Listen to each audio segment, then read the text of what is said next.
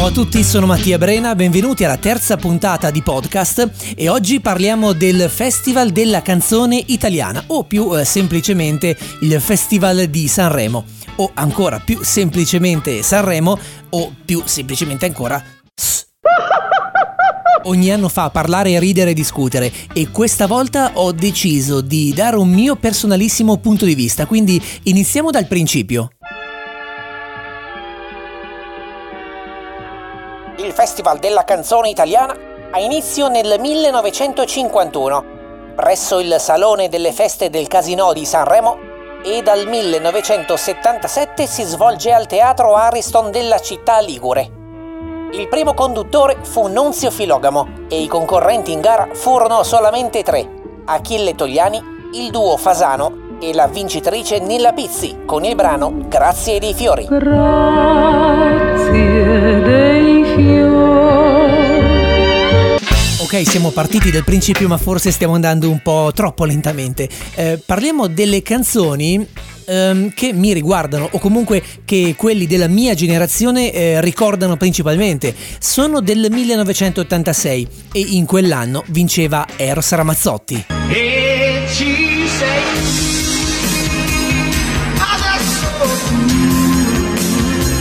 Di lì un susseguirsi di super successi. 1987, Morandi, Tozzi, Ruggeri, si può dare di più.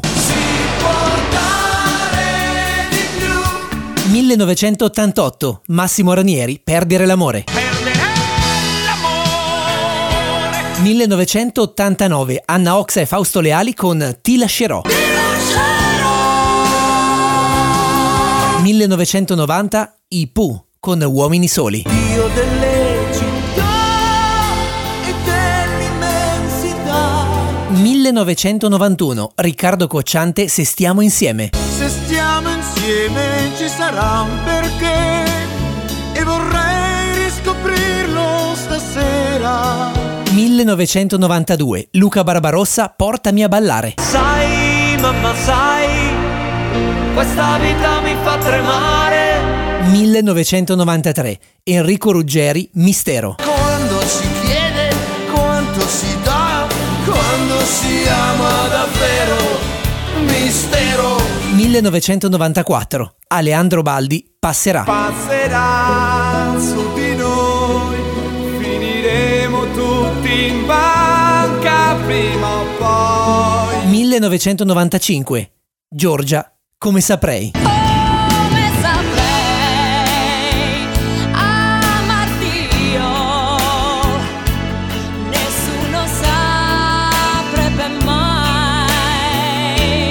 Mai. 1996. Rone Tosca, vorrei incontrarti tra cent'anni. Vorrei incontrarti fra cent'anni. Combatterò dalla tua parte. Ma il vero capolavoro è arrivato nel 1997.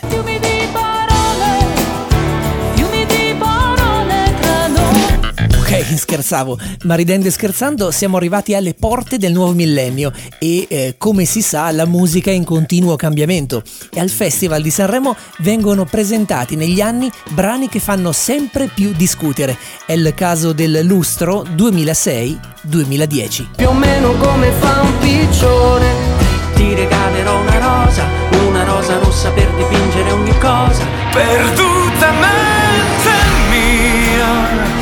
impaziente viva.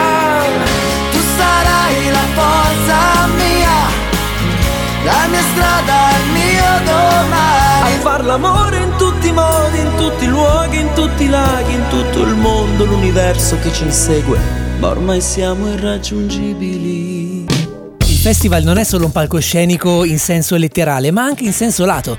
Infatti nel 1984 fu istituita una competizione separata, cioè eh, i giovani praticamente, le nuove proposte. Il primo vincitore fu proprio lui.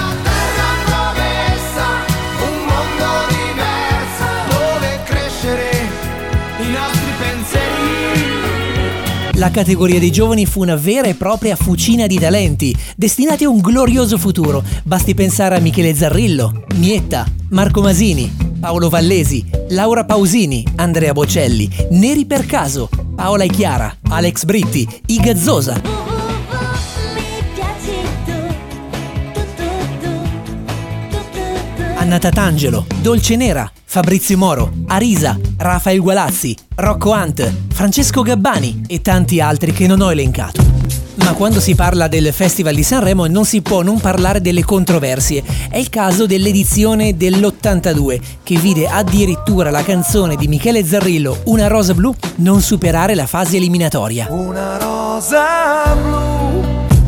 Penultimo in quell'edizione si piazzò Zucchero Fornaciari davanti a un certo Vasco Rossi con... eh, Vado al massimo, vado con fievere. Torniamo però ai giorni nostri perché sono cambiate tante cose rispetto al passato, come per esempio la fruizione del festival. Infatti adesso lo si guarda con il telefonino in mano, condividendo status e commenti che riguardano performance, ma anche la kermesse in generale. Quindi quello che ho fatto è stato raccogliere un tweet per anno dal 2010 a oggi.